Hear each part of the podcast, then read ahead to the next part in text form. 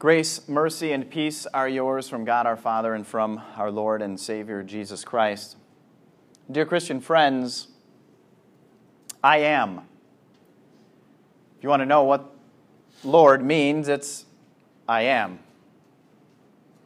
That's the Hebrew root uh, from which we get the, the word that is oftentimes capitalized in maybe older versions or translations of the Bible, the, when you see all four letters of the word Lord capitalized, it's signifying there's a special word in the Hebrew that is based on the root that means I am. And that's a special name that is given to God called the Tetragrammaton. We know it, we, we say Yahweh, and, and that's what the Hebrew letters look like. In fact, the, the Jewish people had such a high regard for that name, for that title of the Lord, that they wouldn't even pronounce it. You came across it in the scriptures, they had a different name in the, the margin to indicate how it should be pronounced so that they wouldn't be guilty of abusing or misusing the Lord, Yahweh's name. And one of the, the things that I will always remember about that name through my, my years at the seminary was the number of professors that that always called to attention why this name, we've looked at the Lamb, we've looked at the light, and now we look at the Lord, why this name for the Lord is so special, so significant. You might, you might see it as this all encompassing name for an all we need God. But the refrain that, that was repeated and that I'll repeat again today is that the Lord means or calls to mind that, that God is the covenant God of free and faithful love. We also have a different word for Lord in the New Testament, in, in Greek, a couple of different ways it can be used. And, and the other way in, in Greek, more commonly, has to do with our relationship because He is the Lord, Yahweh. It's more of a picture of authority, that He is our master. So when you think of all the number of times that we refer to the Lord throughout the order of service, or that it's in our, our hymns that we sing, the songs we sing, uh, or the readings from Scripture, the Lord is, is a big name, isn't it? And so we want to know that name better this morning. And we do that through a little glimpse of how the Lord acts on, his, on behalf of his people through the prophet Micah. And if you noticed as I was reading through that lesson this morning, Micah kind of paints a picture, portrays this, this imagery of a courtroom going on. And the Lord is the one that is giving a testimony, he's witnessing uh, to the reason that there is no excuse for the Israelites wandering and turning away from him. He, he brings into to mind, he reminds them of how he treated them historically in the past, as if to say, Look, can you see anything? Can you remember anything? Is there even a single instance that I have, have treated you that justifies your rebellion, your unfaithfulness, you being a stiff necked, stubborn people. Listen as Micah sets up that courtroom scene and he says, Stand up, plead my case before the mountains. Let the hills hear what you have to say. Hear, you mountains, the Lord's accusation. Listen, you everlasting foundations of the earth. For the Lord has a case against his people, he is lodging a charge against Israel as you hear those, those words, and you, you might wonder why the Lord references the mountains and the hills to be a witness to his testimony. Well, if you are familiar with anything in the Old Testament as far as not only Israelites' practices, but the heathen nations around them, oftentimes their religious practices, their sacrifices, their offerings took place on the hills and the mountaintops. So it's as if the Lord is saying, Hey, you hills and mountains, you know how Israel behaved. You know how they turned from me and, and they offered up sacrifices to idols and to other gods. Therefore, you will serve as a very capable witness of my testimony. And then the Lord goes on with his testimony in verses 3 through 5. He says, My people, what have I done to you? How have I burdened you? Answer me. I brought you up out of Egypt and redeemed you from the land of slavery. I sent Moses to lead you, also Aaron and Miriam. My people, remember what Balak, king of Moab, plotted and what Balaam, son of Beor, answered. Remember your journey from Shittim to Gilgal, that you may know the righteous acts of the Lord. That track record that God demonstrated really shows no reason, no demonstration uh, that would permit or excuse Israel's waywardness or turning away from the Lord. How quickly they had forgotten, perhaps one of the most significant events in the Old Testament uh, that, that God uses again and again, not only to remind his people of past deliverance, but to foreshadow ultimately the future deliverance through the Messiah, through the Savior, through the Lord. That act of deliverance from that sad chapter of Israel's history in Egypt, where they were enslaved, where, where forced labor was their daily lot in life, back breaking work. And as they were in Egypt, they didn't cry out to the crocodiles, the, the sun, and, and the bird gods of the Egyptians because they would not have turned their ears. Who did they cry out to? They cried out to the Lord, and the Lord listened. He heard their cries, and not only did he hear them, but he actually answered their prayer and he delivered them. He raised up Moses. And not only that, did you recall the stunning fashion in which the Lord delivered them, by which he delivered them out of Egypt, ultimately into the promised land? He didn't just eke out a victory, barely scraping by over Pharaoh and the Egyptians and his army. He slaughtered them, wiped them out, annihilated. It wasn't even a close contest as he swallowed them up and smothered them with the seas from the water of the Red Sea, right? The Lord delivered them. Nothing there that would give any reason for the Israelites to turn away from God. But here's the thing He, he didn't stop there, did He? The, the Lord, the covenant God of free and faithful love, didn't deliver them only to leave them lost and leaderless on the other side of the Red Sea. But no, as he reminds us that he brought up leaders like Moses and Aaron and Miriam to take them from Egypt to the promised land. Were they flawless? Were they perfect? No. Yet they were faithful in the role that God gave them. And here's what's perhaps most impressive about them is that even when the Israelites rebelled against their very leaders, when they rebelled against Moses and Aaron and Miriam, and sometimes remember the account where even Aaron and Miriam uh, had their own issues, nevertheless, never did the leaders throw their hands up in the air and say, Lord, we're done with these people. Find somebody else to lead them. But they faithfully carried out that role. God the covenant God of free and faithful love, kept his promise, led them out of Egypt into the promised land. Now you might you might wonder how long would God be patient with them? How long would he put up with their wandering in the wilderness? Was there a, a time where his patience would reach its limit? Well, you have as they near the promised land the account that is referred to in Micah of Balak, king of Moab. He was an enemy king that, that recognized and knew that he was outnumbered, that he didn't stand a chance against God's people. So he took matters into his own hands and he looked into this false, I shouldn't say false, he was, he was accurate, uh, but this, this wicked heathen prophet named Balaam. And King Balak went to Balaam and said, Look, I don't stand a chance against them. I, I will give you what you need so long as you can rain down curses on the Israelites. Anything you can do that will help my case against them. Give me a fighting chance. Did, did the Lord let that plan succeed? No. Not only did he just put a halt to it, but he actually used the words of Balaam and, and instead of curses, turned them into blessings so that everything that came out of Balaam's mouth was not a curse, but a, a favorable blessing to God's chosen people. The Lord, the covenant God of free and faithful love delivered his people. And finally, ultimately, from the reference to Shittim to Gilgal, is, is that last loving act where God parted the seas of the Jordan River and they finally crossed into the land of milk and honey that God had promised them.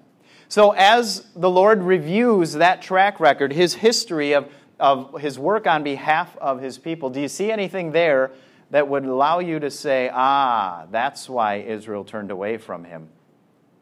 There's nothing. It's an airtight case. There is no evidence, no testimony, no witness against the Lord that would excuse Israel's unfaithfulness, rebellion, being stiff necked and stubborn. And you know what, here though, it, the thing is, that wasn't even the worst of it. What, what was worse than anything else is how Israel responds as God reminds them of his work on their behalf. This is Micah now speaking, really representing the Israelites in response to what God had spoken here. Continuing with verses 6 and 7. With what shall I come before the Lord and bow down before the exalted God? Shall I come before him with burnt offerings, with calves a year old? Will the Lord be pleased with thousands of rams, with 10,000 rivers of olive oil? Shall I offer my firstborn for my transgression, the fruit of my body for the sin of my soul? Now, it might look like the Israelites are a little bit sorry here. And in a sense, I guess you can say they are. But, but you know the difference here, don't you? They're not sorry so much as they are sorry that they got caught.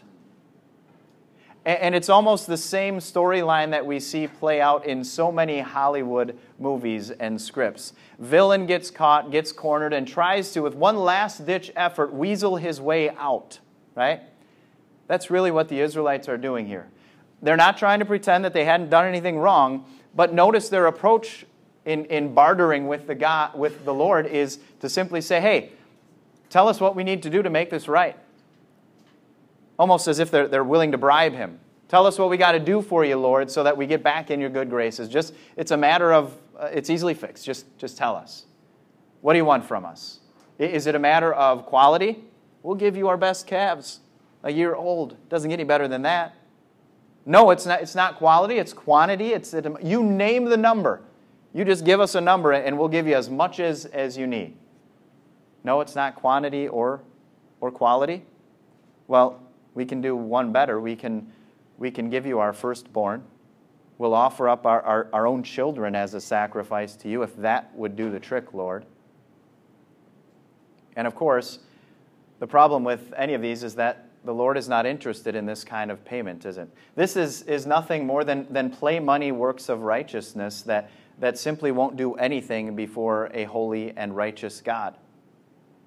In fact, he even responds to them and says how fruitless it is for them to try to, to barter with God, to bribe him, to somehow think that the very things that they did in the first place that got them into trouble, that they could somehow do something to get them out of trouble. And how flawed and how, how miscalculating their, their thoughts were, their process was. The Lord corrects them, straightens them out, and he says, This is what I'm after. He has shown you, O mortal, what is good. And what does the Lord require of you? To act justly, and to love mercy, and to walk humbly with your God. Your offerings and your sacrifices, they smell, and not in a good way.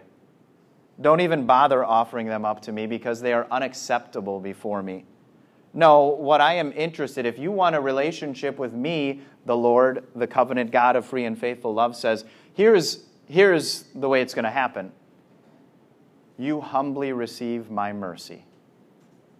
You let me be the merciful God who is going to establish our relationship. And when you are ready to, to, in humility, throw yourself at my feet, recognizing the only hope for a relationship is my mercy, my, my grace for you, then in humility we'll have a relationship.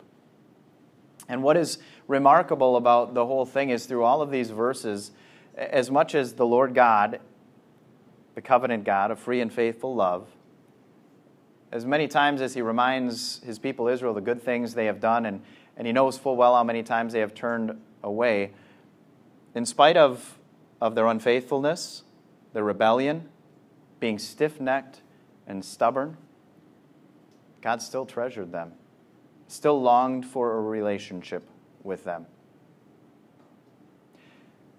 And although you too are unfaithful and rebellious and stiff necked and stubborn, God still treasures you as well.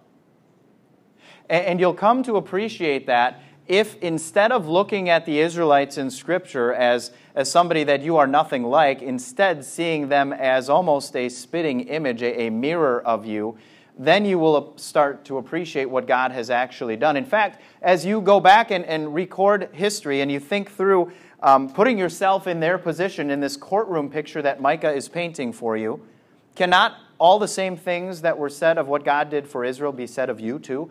Did not God also deliver you, not out of slavery in Egypt, but But hasn't He, through Jesus, delivered you from sin and from the power of Satan? That you can actually say no to sin now? And more than that, that He's delivered you ultimately from death through Jesus? And He didn't stop there, did He? Just as He didn't stop there with the Israelites, but, but He has provided leaders for you throughout your lives, whether it's in your home whether it's in your church or your, your community, people that God has placed in your life to draw you closer to Jesus, even frankly, sometimes when you didn't care as much as they have about your own spiritual health, when you have ignored those leaders' texts or calls or emails to talk about how to grow closer to Jesus, still the Lord keeps providing leaders for us because He cares that much about having a relationship with us. Did the Lord stop there? Of course not. How many times throughout your life has somebody wished ill will on you, or plotted or schemed something wicked, something hurtful, something harmful? And has God ever turned that around and worked good out of it in your lives?